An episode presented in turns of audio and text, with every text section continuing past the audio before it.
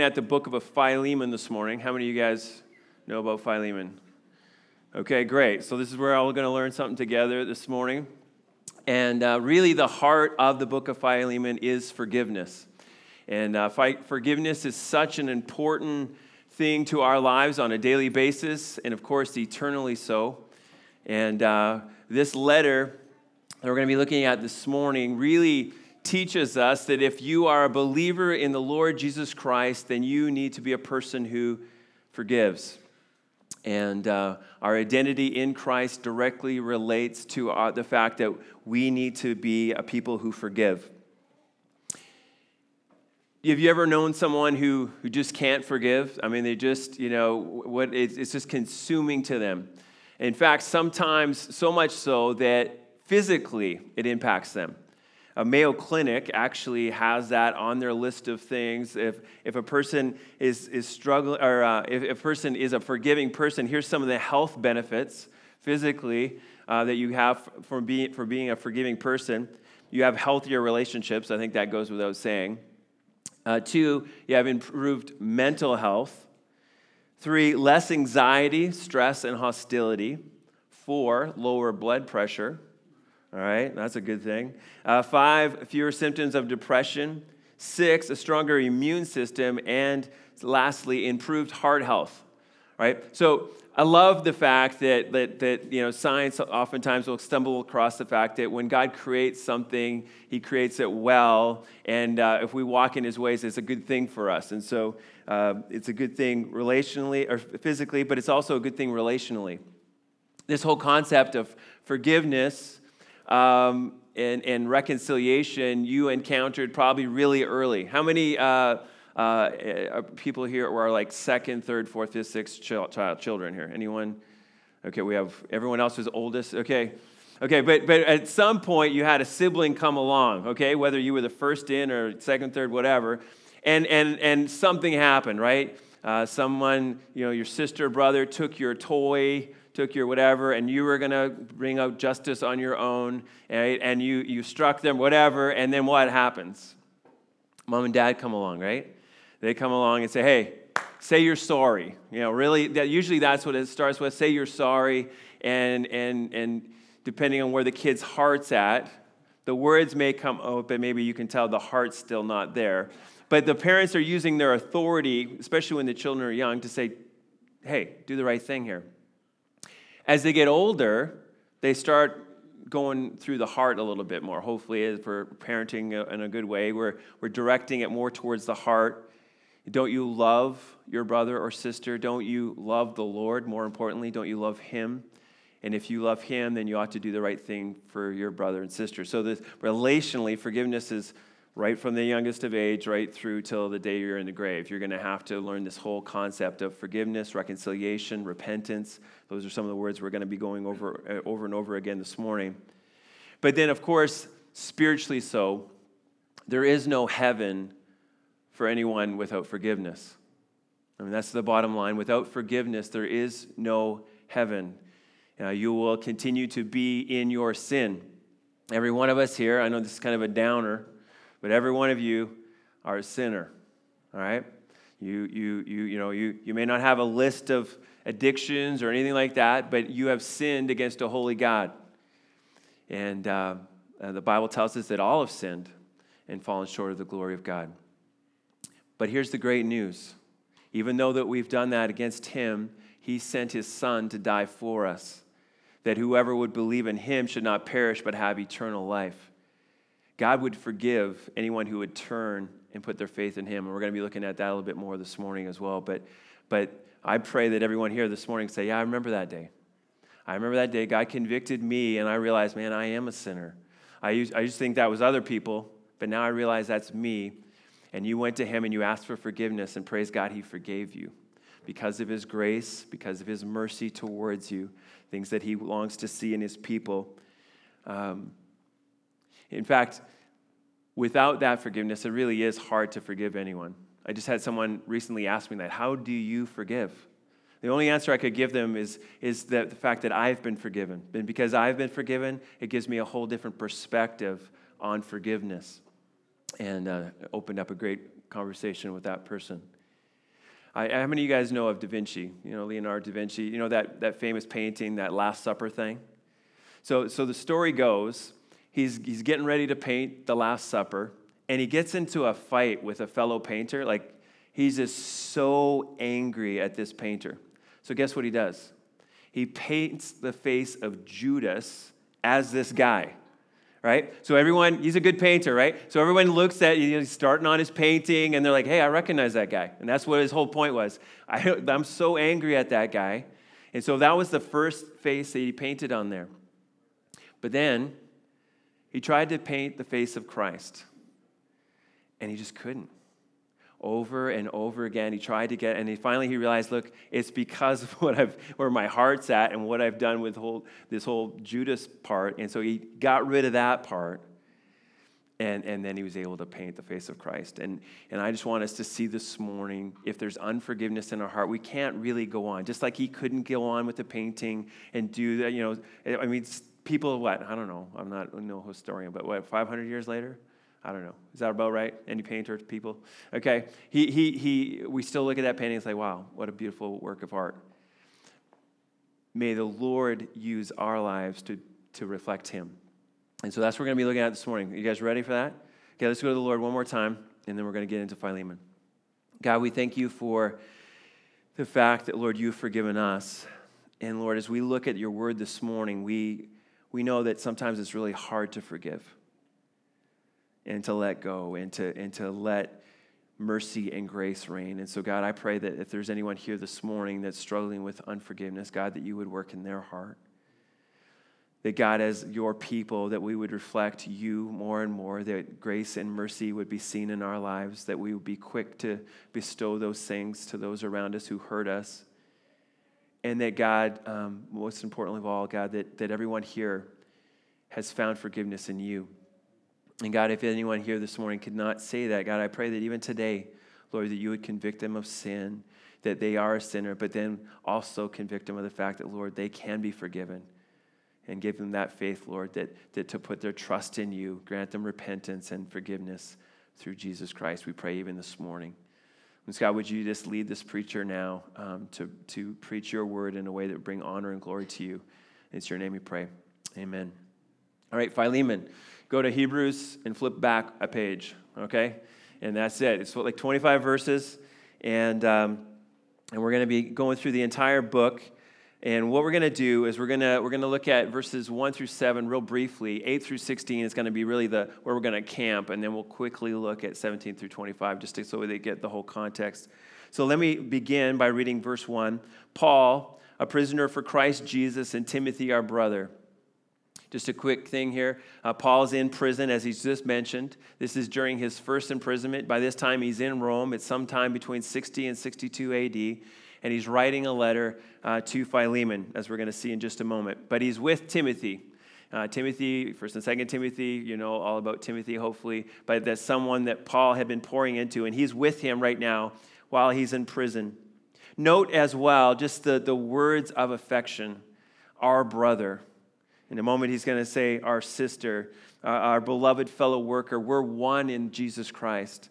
And so he says this to Philemon, our beloved fellow worker, and Apphia, our sister, and Archippus, our fellow soldier, and the church in your house. Uh, it's believed that Philemon's house church was in Colossae. And uh, when the letter to the Colossians was delivered, so was this letter. And so there, there, and as we're going to go through this book, we're going to see it's a very personal letter. He's saying, "Hey, uh, Philemon, I got, a, I got some requests for you, but note that it's, there's also in the context of a whole lot of other people knowing about the situation." And I, I think that's just a quick reminder that there is no sin, no relationship that doesn't impact the, the body of Christ. And so he's letting every, you know, they're, they're well aware what's happened. We're going to understand why in just a minute, why they were aware we're already aware of the situation. But now it's going to give an opportunity to bring glory to God. Then he says this grace to you and peace from God our Father and the Lord Jesus Christ. Uh, you see these, this greeting over and over again in Paul's letters. This the importance of grace in our life, grace to us, and then us bestowing grace to others, and the importance of peace. And of course, Jesus prayed in John 17 that we would be united as the body of Christ. And now Paul moves to to just talking about Philemon a little bit here. He says, I thank my God always when I remember you in my prayers, because I hear of your love and of the faith that you have towards the Lord Jesus and for all the saints. And I pray that the sharing of your faith may become effective for the full knowledge of every good thing that is in us for the sake of Christ.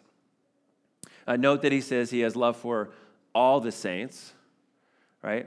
Kind of easy to love some of the saints, not as easy to love all the saints, right? Okay, let's just be honest, right? So, but but this is a man who's been changed by Jesus Christ and he loves all the saints and he's a person who who cares for them. He cares for those people around him. And, and Paul is praying that as he grows in his faith, he'll also grow in his knowledge of Christ. Is really what he's praying for him here. Is you've already set forth your, your, uh, a pattern of faithfulness. Now I'm praying that that's just going to continue. And then he says this For I've derived much joy and comfort from your love, my brother, because the hearts of the saints have been refreshed through you. Isn't it so good to see brothers and sisters doing well? Aren't you thankful if, you know, maybe you have a, a relatives, friends in other cities and you see them growing in Christ? Aren't you thankful for the, the people that are pouring into them? That's really what Paul's saying here. I'm just so thankful for you, Philemon, the work that you're doing in Colossae. And, and, and, and this is, again, this is a man who's an exemplary believer. And now, now he's going to ask him a question. He's going to ask him to do something that's really difficult. He's going to ask him to forgive someone that's really hurt him. Do you have limits when it comes to forgiveness? Is there some things in your life you're like, I'll forgive up to this? You know, even like Paul uh, or Peter, sorry, uh, when Jesus is talking, up to seven times should I forgive God? Like that's pretty remarkable, isn't it? And Jesus responds, no, 70 times seven, right? And again, um, you shouldn't be keeping track, right? Okay, we're at 400, right? 90 more, and I'm never forgiving this person anymore. Like Jesus is saying, no, like you always should have a heart of forgiveness. That's what he's trying to say there. So, so as we think about forgiveness this morning, I want you to think about a few things here. First, um, God's desire is that we be reconciled to one another. And we're going to see that in just a moment. But there are two real elements that are needed when it comes to reconciliation repentance and then forgiveness right? In order to, for, for reconciliation to really happen, there needs to be repentance and there needs to be forgiveness. This is what we're going to see as we camp in verses 8 through 16. So, the first question I have for you is how do I understand reconciliation? Is it a biblical understanding of reconciliation or is it my own understanding? And we're going to see this in verses 8 and 9 as we see, first of all, that it's a biblical obligation. Paul says this Accordingly, though I am bold enough in Christ to command you to do what is required, yet for love's sake I prefer to appeal to you. I, Paul, an old man and now a prisoner also for Christ Jesus. He begins by saying, accordingly. Every time we're reading the Bible, you know, grammar matters, words matter.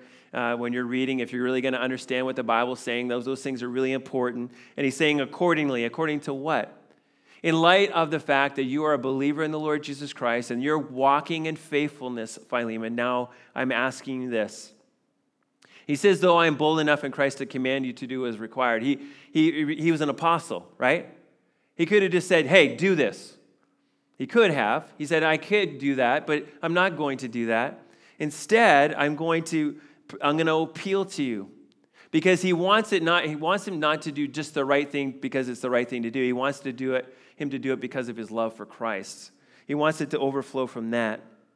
Larson says this Paul appealed to agape love, that force and power from God, which sets aside personal rights and safeguards, acting instead for Christ's glory and the welfare for others. That's such a key thought there.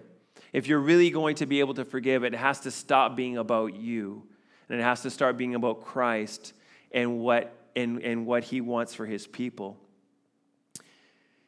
is a biblical obligation. Paul is not asking something based on his own personal desire. In Ephesians 4:32 we're told this, be kind to one another, tenderhearted, forgiving one another as God in Christ forgave you. We're to forgive in the same way that Christ has forgiven us. This is the standard in how we define what forgiveness is. Colossians 3:13 says this, bearing with one another and if one has a complaint against another, forgiving each other. As the Lord has forgiven you, so you also must forgive. For the Christian, forgiveness is not an option, it's a command that's through, seen throughout the New Testament. After uh, Peter had said his whole, like, up to seven times, Jesus then told a parable. And many of you guys are hopefully are aware of this parable about a master, a king, who was owed a great debt by a servant. And that reflects you and I and our debt towards God. And, and that servant said, I'll, I'll pay you back. You know, just, just be, be gracious with me, be merciful with me. I mean, in today's money, it was like billions of dollars. This guy was never going to be able to pay him back. That was the bottom line. There was no way he was ever going to pay back. And that king, that master said, I forgive you that debt. It's no longer yours. In the same way that Christ has done for you and I's sins. And then that servant went out and he found another servant who owed him a debt. Not insignificant, it wasn't like 25 cents or something, right? It was it was a real debt, it was a, something that, that was significant to that person. But instead of showing grace and mercy in the way that he had been shown, he had that, that servant thrown, thrown into prison. And then the news gets out as the others see what has happened, and they say, hey, they go to the master and said, hey, this is what happened. And this, and I'm just going to pick it up in Matthew 18, 32 to 35. Then the master summoned him, that servant he had forgiven, and he said to him, You wicked servant, I forgave you all that debt because you pleaded with me. And should you not have had mercy on your fellow servant as I had mercy on you? And in anger, his master delivered him to the jailers until he should pay his, all his debt. So also my heavenly Father will do to every one of you if you do not forgive your brother from your heart.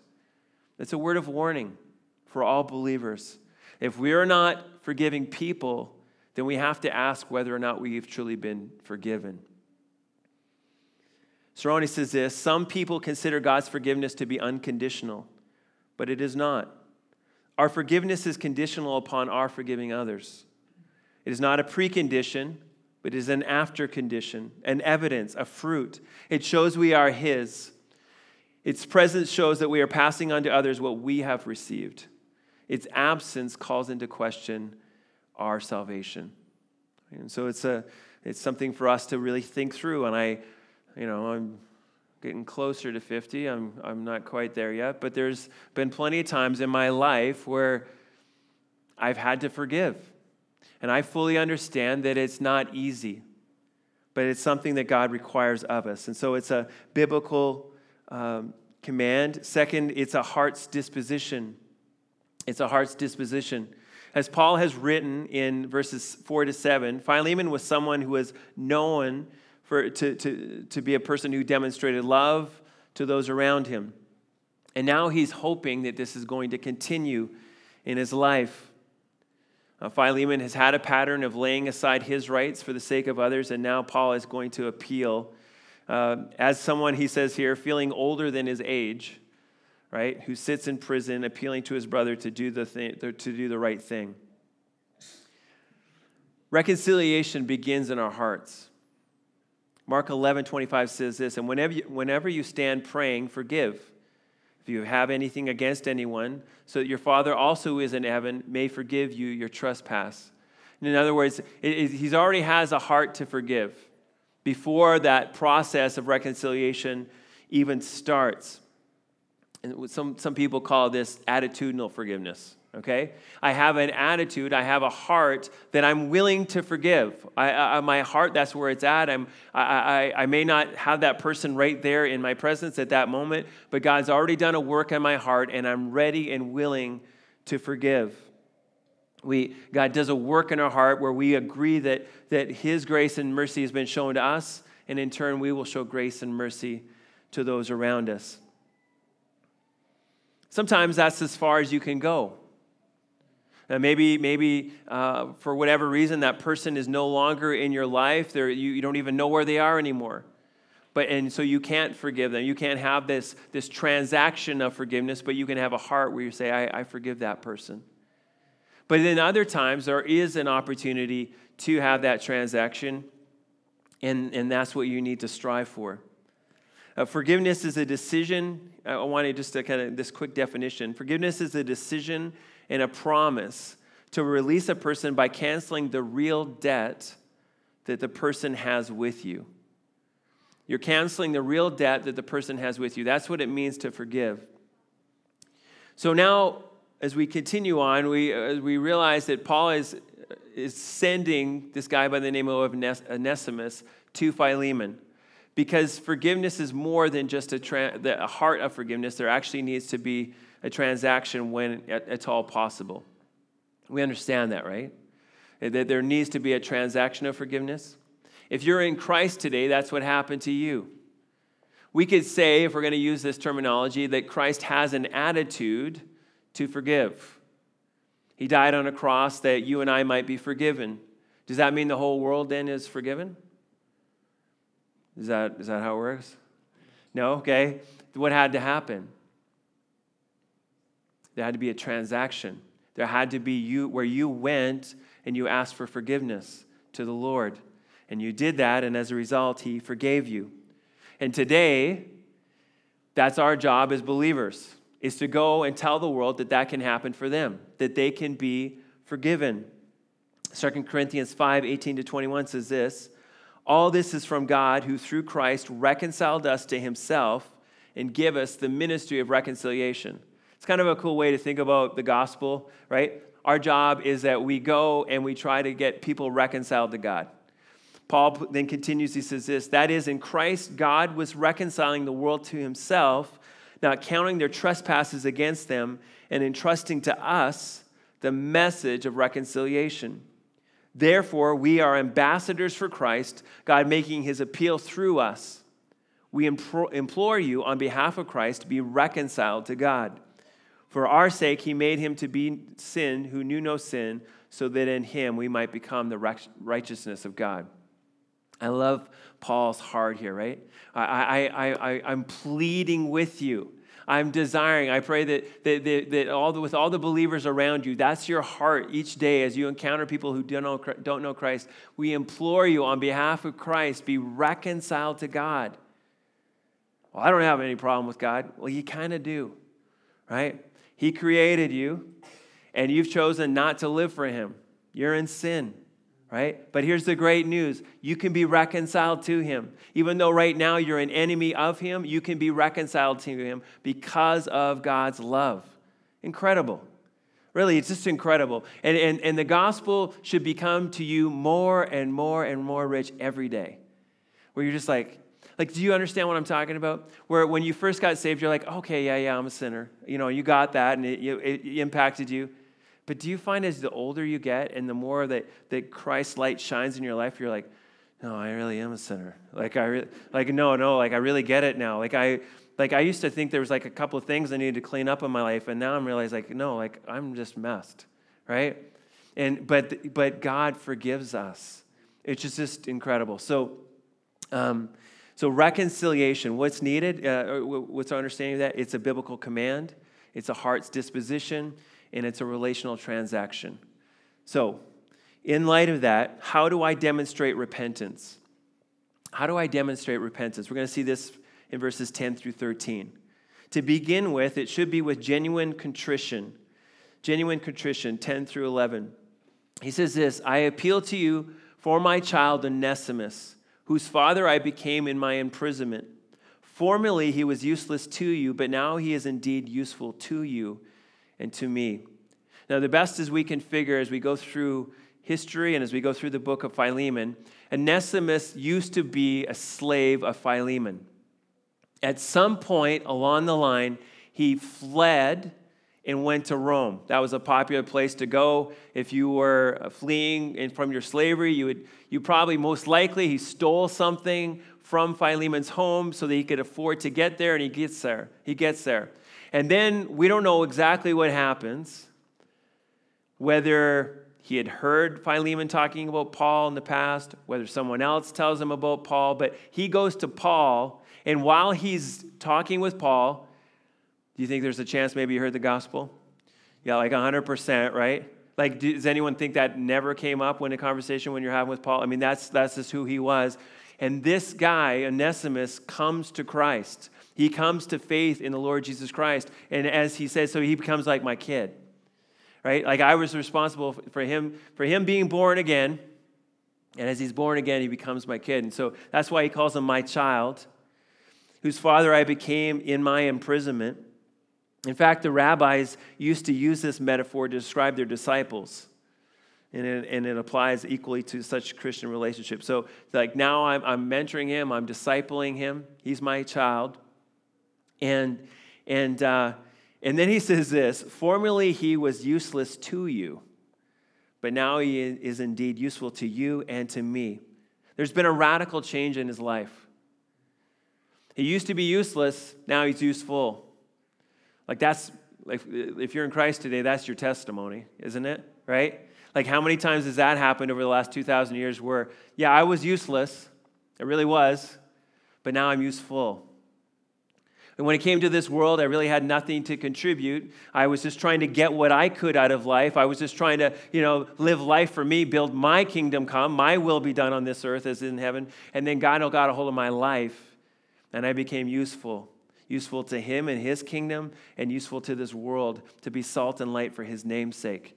And that's what he's saying here. Now, by the way, uh, there's the, the likelihood that Tychicus and uh, Onesimus, any, anybody naming their kids these names? Okay, but they, I mean, a little different names back then, but, but these guys were the ones that took the letter to the Colossians, and now they come to this guy's house and delivering it. So it's likely Philemon's like, hey, maybe just read this. Or sorry, Onesimus is like, just read this first, you know, right? Like he, he knows what he's written in it, right? He knows that, that Paul has said, hey, he used to be useless, but now he's useful. And that, that's really when, when, we, when, we, when it comes to this idea of repentance, it's owning your sin. It is, it's not trying to make excuses, but, but owning your sin. James uh, in his letter, he talks about what, it, what does repentance look like. James 4, 8 through 10. Just encourage you to write these verses down, look at them for yourself later. But it says this Draw near to God, and he will draw near to you. Cleanse your hands, you sinners, and purify your hearts, you double minded. Be wretched and mourn and weep. Let your laughter be turned to mourning and your joy to gloom. Humble yourselves before the Lord, and he will exalt you. There just needs to be this turning. If I was walking in this direction and that was in sin, I need to turn from that and I need to walk in his ways. I need to be broken over my sin. I need to, to recognize what it really was that I did and then begin to walk in a different direction. Without repentance, we, we make a whole lot of excuses. We make apologies uh, right? An apology is what? It's an apologetic, right? And we're going to get into that as we think about the second step of, re- of repentance. We come in humble confession. We come in humble confession. So our heart has changed. We recognize what we've done, and now we actually come to that person and we tell them what we have done. Paul says this in verse 12 I am sending him back to you, sending my very heart. Um, it was necessary that Onesimus come to Philemon to deal with this sin that he had sinned against him. And so he's, he's, he's sending him back. When we come to someone, we come with no excuses, but with full confession. When you think about Onesimus, there was no escaping what he had done. I mean, he fled. He had, had escaped his responsibility. He was, but, but, but while he's in Rome, he's no longer the same man. And so Paul, of course, is mentoring him, is discipling him, but I believe that Onesimus understood too that he needed to come and make things right with his brother who he had sinned against. And so he comes. Larson says this both Onesimus and slave agreed. Onesimus must feel his duty, however difficult, and return to his master. Unlike the common perception that Christianity is an escape from life's difficulties, true faith confronts the harsh realities of this world. Onesimus' faith led to action as he submitted to the necessity of Christian responsibility, returning willingly to his master. Never easy, right? Coming back, going to the person that you hurt, going to the person that you sinned against. takes humility, and it, and it takes uh, a person who, who's truly seeking forgiveness. As I mentioned earlier, Apologizing is not the same thing as repentance. I believe that as we don't, we're not told exactly what happens, he easily gets there. But I think the conversation probably went a little bit like something like this after he's maybe read the letter. Philemon, I sinned against you when I, and he, he tells them what he did. Will you please forgive me? Husbands and wives, an off chance that you might have an argument or a you know sin against each other already today right or you know, right like it's right like like as sinners we unfortunately sin against each other and so when we do so it ought to be hey i sinned against you when i will you please forgive me what are you doing when you're doing that you're owning your debt right and an apology goes like this I, am sorry I did that, but I was really tired. I'm sorry uh, that you felt that way, but I like you're not you're not owning your sin then. You're you're trying to slip out under it. And Heather and I were 18 years in, and I I still, you know, like the pride in you is like, oh, but but you know, like I am kind of sorry, but I want you to own it too. You know, like that kind of a thing. Instead of just saying, no, I sinned. I really did sin. And so instead of trying to slip from under it and, and, and my pride rising up, I need to say, I sinned against you when I, will you please forgive me? And I encourage you to, to, for those of you who have kids, to teach your kids that's how we reconcile with one another, because that's how we're reconciled with our Father. Lord, I sinned against you when I, will you please forgive me? And, and amazingly so, he does forgive. So, humble confession is part of repentance. And then, thirdly, by willing compensation. And going back to our text, verse 13, he says, I would have been glad to keep him with me, Paul saying this about Onesimus, in order that he might serve me on your behalf during my imprisonment for the gospel. You know, it would have been great to have him just stay here. And how easy it would have been to just rationalize that, right? you know what? You already lost him anyways. Hey, hey, Paul, we recognize that he's your slave, or, he, or sorry, uh, Onesimus, we recognize that, or sorry, Philemon, we recognize that, that Onesimus was your slave, but he's doing such a great thing here, we're just going to credit this to your account. Right? Like, isn't it easy to try to kind of make up excuses as to why we don't need to do the right thing? especially when it comes to reconciliation. Oh, they know. They know that, I, that I'm sorry. You know, they know. Like, we don't, we just, let's just kind of forego that whole reconciliation thing and let's just go on to being okay with one another. That's not true repentance. Melick says this Onesimus needed to make restitution for his own sake, and the church needed the opportunity to see such evidence of Christianity at work. This is an important thing. It's important that, that, that the outside world sees that we forgive one another in the church, that we truly love one another.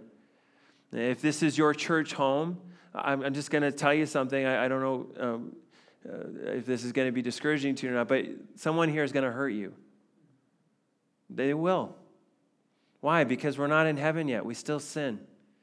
So, so but, but if we're going to if we're going to reflect Christ, then we're going to do this process of reconciliation. We're going to, when we, when we are in sin, we're going to come and we're going to ask for forgiveness. Then we're going to get to the second part in a moment, but then we'll extend forgiveness, right? That's what the world needs to see. For Onesimus, he needed to go back and just leave everything into Philemon's hands. Would he then take him back as his slave and he would continue to do the work he once did? He's willing to do that if that's what he needs to do. Uh, for an unrighteous ruler, he, he might have, you know, the, the, the, Philemon would have maybe, you know, done something else to him, but, but he knows that, that Philemon is in Christ as well. But he's willing to do whatever it takes to make it right.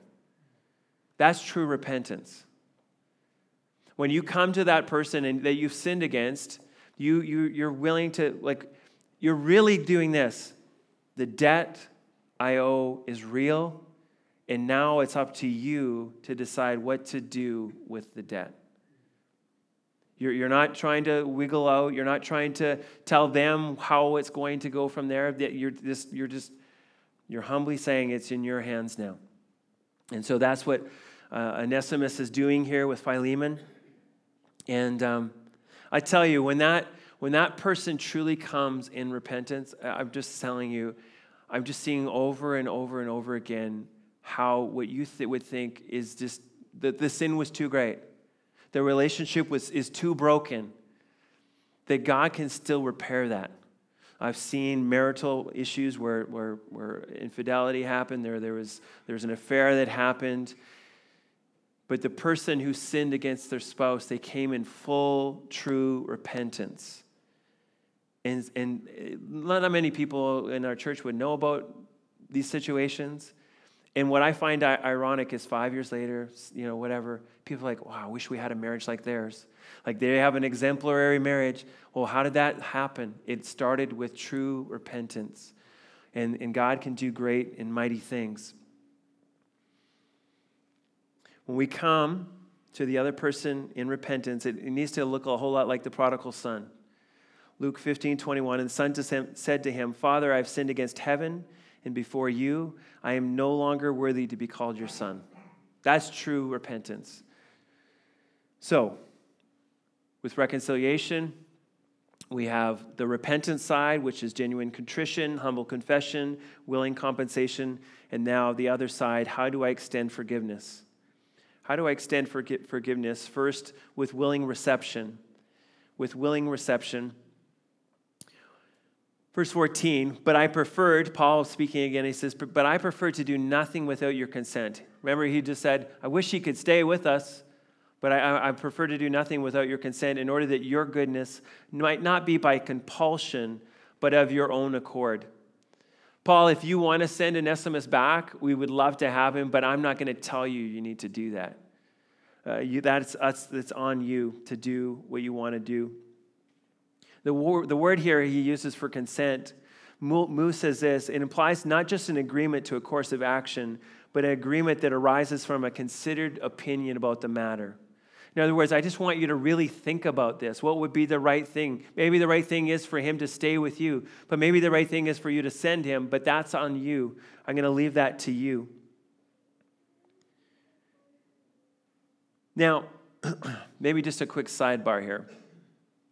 21st century are like, well, I know what the right thing to do is. Get rid of all your slaves, right? Like, why did they have slaves in the first place? Like, that's wrong. That's what we think in 21st century. Partly because of what we're familiar with when it, come, it came to slavery in, in you know, North America and what happened there. I mean, it was brutal. But back at this time, for some people, it was actually a preferred lifestyle to be a slave because you had a really good owner and he took care of you. You really had no concerns. It was, uh, was actually, some people are like, yeah, I want to do this for life. That, that was their preferred way. There wasn't like whippings going on and all that kind of, you know, terrible conditions. I mean, of course, it could have, depending on the ruler. But as a whole, it was just a different world. So when you think about Ephesians 6, for example, Paul's like, hey, if you're a master, be like this. If you're a slave, be like this. He wasn't like, hey, get out of these situations. He was like, this is how you should operate within these uh, conditions. So before we're quick to tell Philemon what he should do, let's just remember that it was a different world. Philemon would have had a lot on his plate in order to think about, okay, what do I do with this? Do, do I just have him come back now? Do I send him to Paul? It wasn't an easy decision for him to make. Colossians 4:1, he would have been known about this. Masters, treat your bondservants justly and fairly, knowing that they also have a master in heaven. If he's going to con- remain to continue to work for you, then treat him right. The same way that you would want your master in heaven to treat you. So treat him right.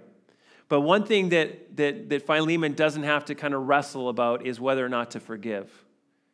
That, as a believer, is not something he has to, to, to, to pray about. Um, bitterness and resentment do not stay hidden, right? When it comes to unforgiveness, people are watching, your children are watching, your friends, family, neighbors are watching. And so now the whole church is kind of watching to see what Philemon will do here. When we think about forgiveness, I want us just to stop here and think for a minute. Um, there's an article by a guy by the name of Cerrone, was the last name. Um, he had some really good, helpful things to think about when it comes to forgiveness. I don't want us just to kind of maybe get on the same page with this. Forgiveness is not the same as forgetting. Did you ever hear that? Just forgive and forget.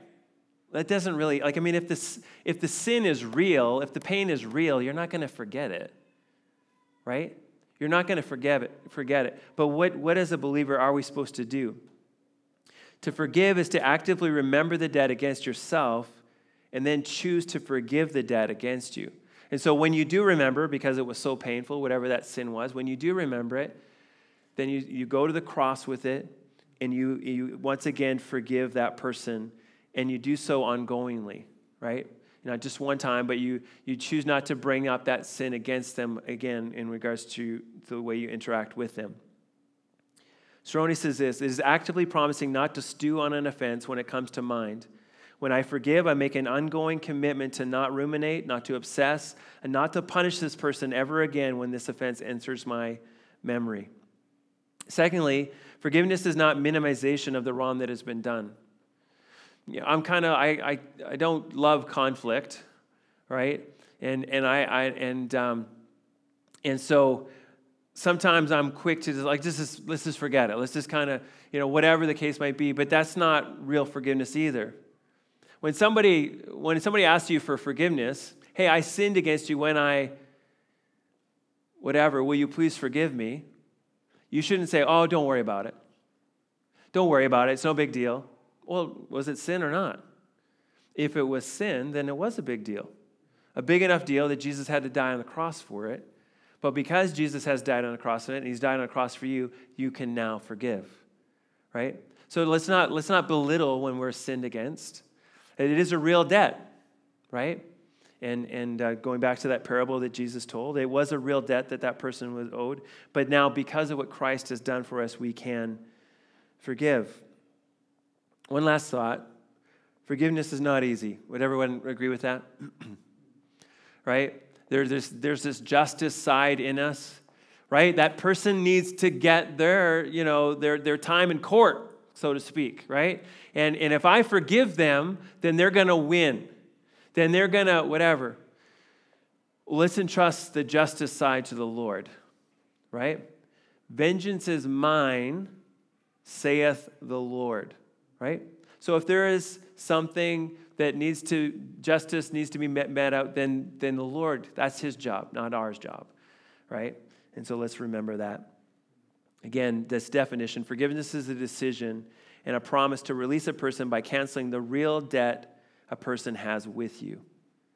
So, how do I extend that forgiveness? Uh, continued in joyful recognition.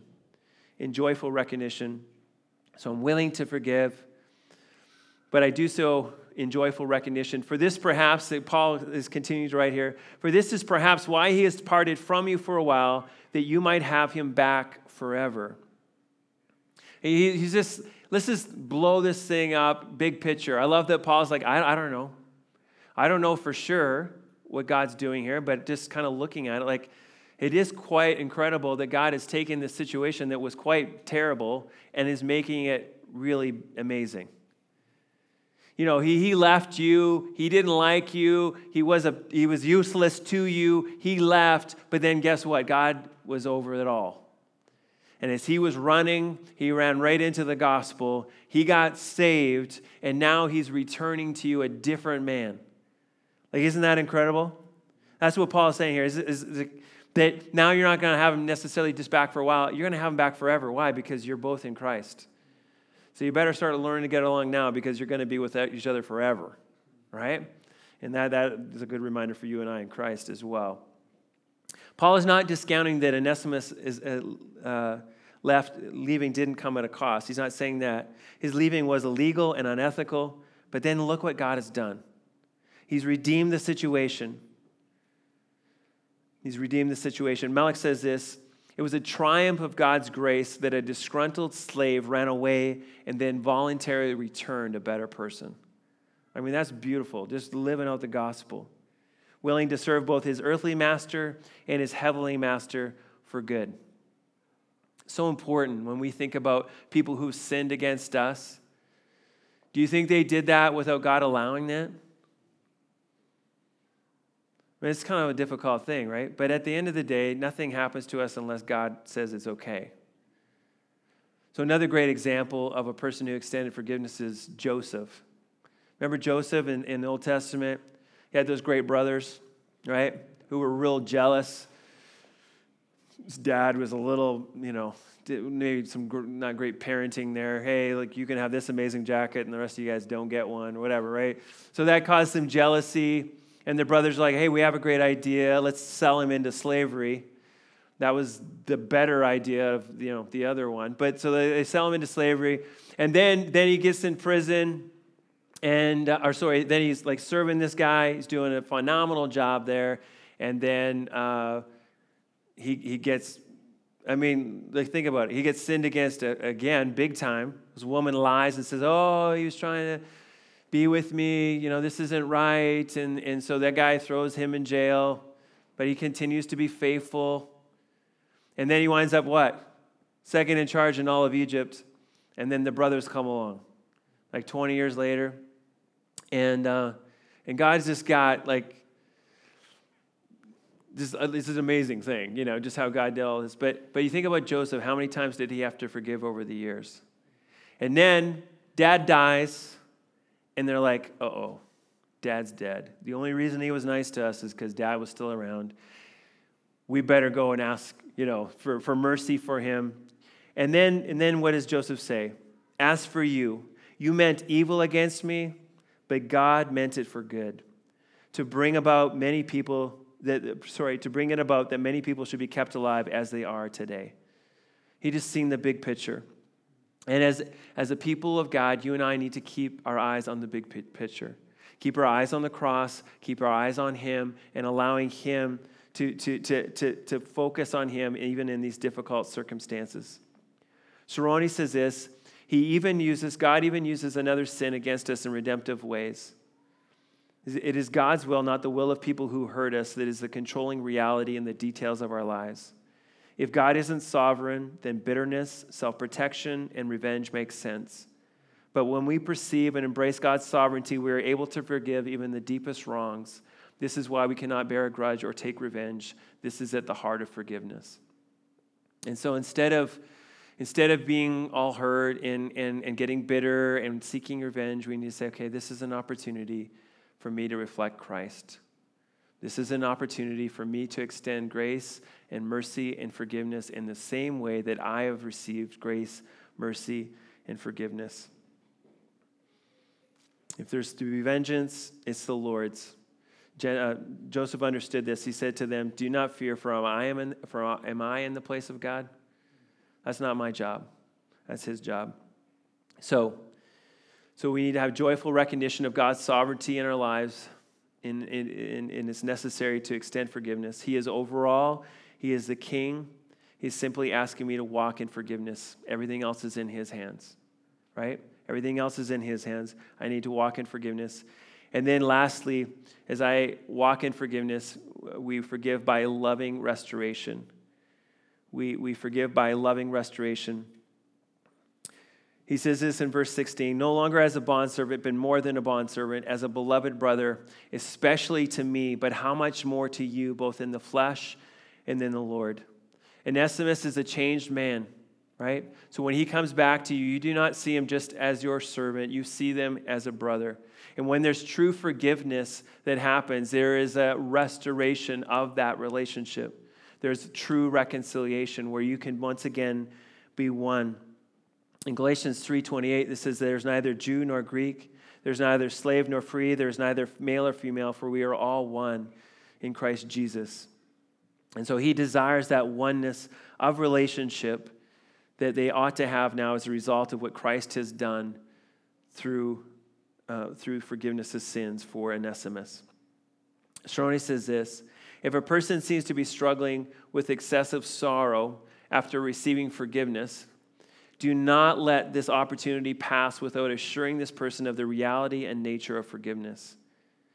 Right? If there's truly, the reconciliation has truly happened, sometimes the person who's sinned is like, I don't know, like, do you really forgive me? Do you really, like, I'm so sorry for what I've done? You need to reassure them, and you say this. You look them in the eyes and say, It is done. It's gone. You are forgiven.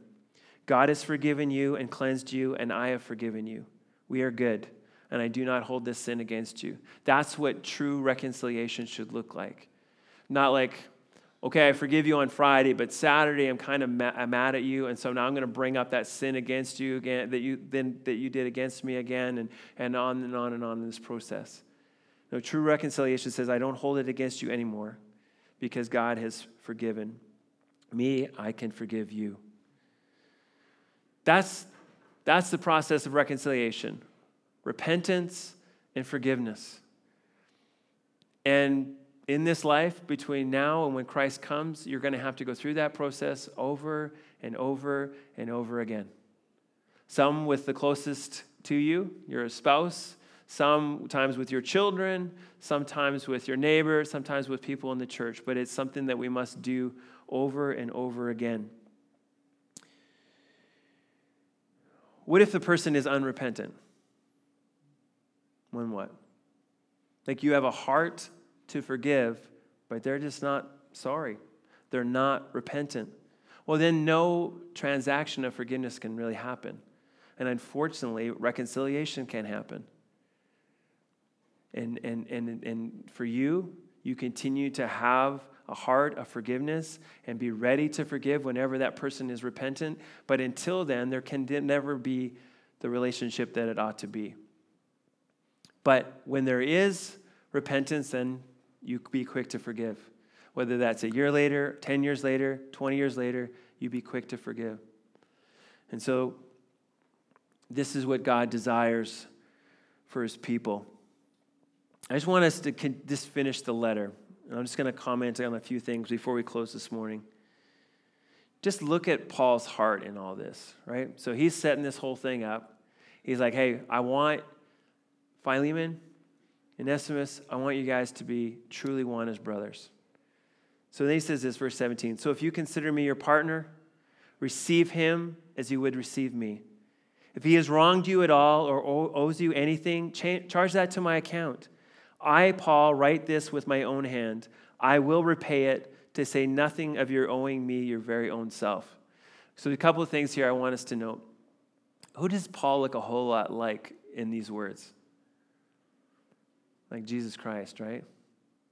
Hey, hey, hey, if he owes you anything, I'll pay it. Jesus has done that for you and I, right? He paid the debt that we could not pay. He said, Put it on my account, Father. I'll pay that debt. And in the same way, Paul's saying, I want everyone to be reconciled. So look, if, he's, if he owes you anything, I'll pay it. By the way, you do kind of owe me. Do you know that how's that coming out ends there? By the way, like you're in Christ because of me. Like, you know, you kind of do owe me a little bit here, but I'm not going to bring that up. I kind of did, but I'm kind of not. I love that kind of back and forth that Paul has here. Yes, brother, I want some benefit from you and the Lord. Refresh my heart in Christ. You, you, you've already been doing that with all these other believers that I mentioned at the start of this, this letter. Would you continue to do that with this brother? Confident of your obedience, I write to you knowing that you will do even more than I say. Isn't that great? Isn't that great? He's so encouraging. Look, I know this is hard, Philemon, but I know you can do it through Jesus Christ, I know you can do that. In the body of Christ, we need people to come around us and spur us on and encourage us. Look, I, I, I know this is hard, but would you go to that person and tell them that you do forgive them? They've asked you in the past and you said, No, I would never forgive, but now would you go do that? I know you can do it through Christ. It's hard, but I know you can do it. At the same time, prepare a guest room for me, for I am hoping that through your prayers I will be graciously given to you. Talk about accountability, right? Hey, I'm going to come see you soon, so get a room ready. And how am I going to come see you? It's because through your prayers, God's going to let me out of prison, right? Like, what do you do with that? Like, I really don't want to forgive this guy. He has no option, basically, is what he's saying, right? You're going to pray for me. I'm going to get to come to see you. And then we're going to hang out together, and I can't wait to see what all happened, right? He's keeping them accountable. Again, don't we need that in the body of Christ to keep each other accountable?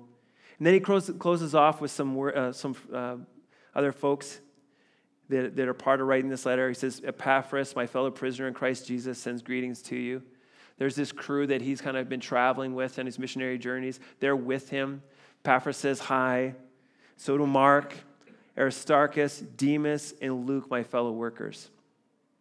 Any one name really jump out to you in verse 24 there? We think about this whole thing of forgiveness. Demas. What do we find out about Demas later on?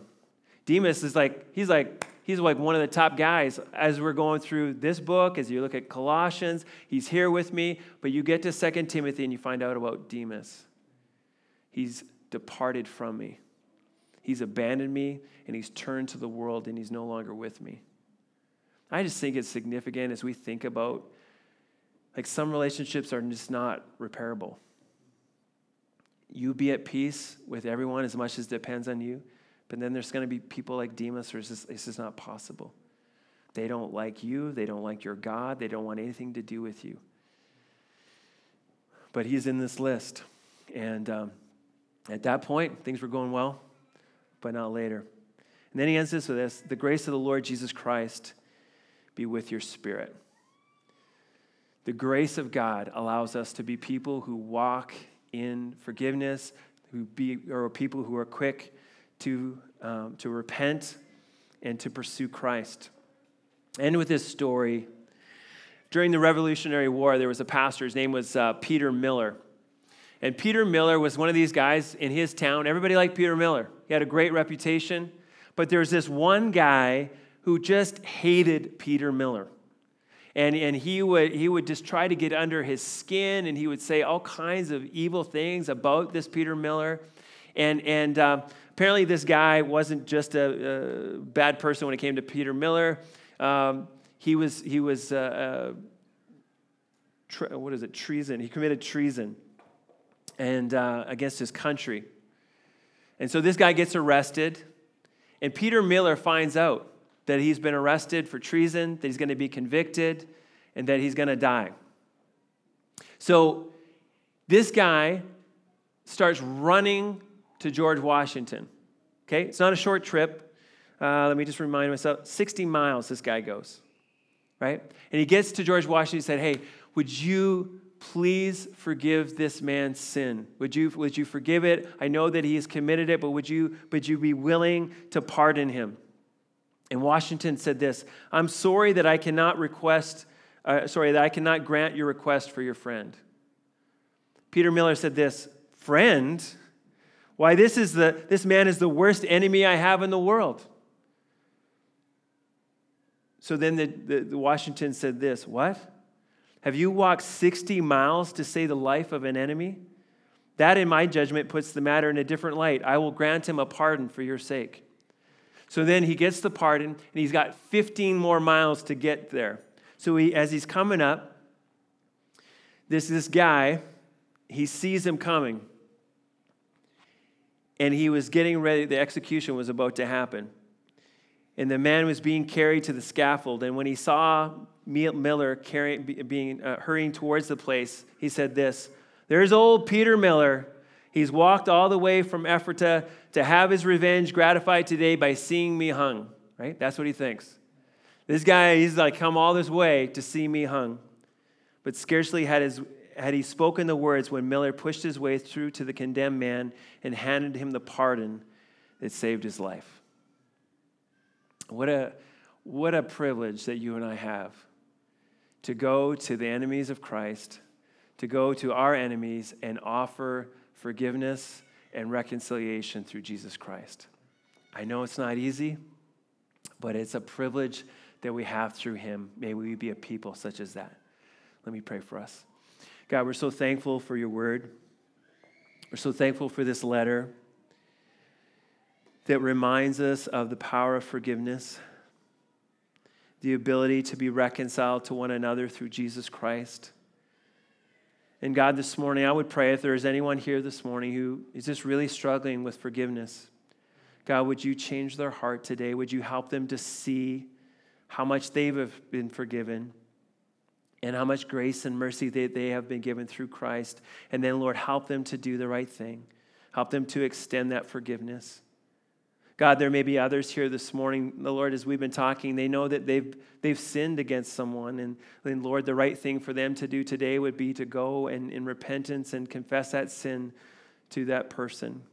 God, again, we pray that you would help them to, to do it in, in humility and in full confession, Lord, before you, and, and allowing that person, putting the debt into that person's hands, not making excuses, but, Lord, coming in full repentance. And then lastly, Lord, we just want to pray for anyone here who doesn't know you today. They maybe know about you, but Lord, they've never been reconciled to you. They've never come in repentance to you and, and said, Lord, I'm a sinner. I need to be saved. God, would you forgive me? And Lord, we know that if they were to do that this morning, Lord, that you would forgive them and you would make them a child of yours. And so, God, even today, would you do that? We ask in Jesus' name. Amen.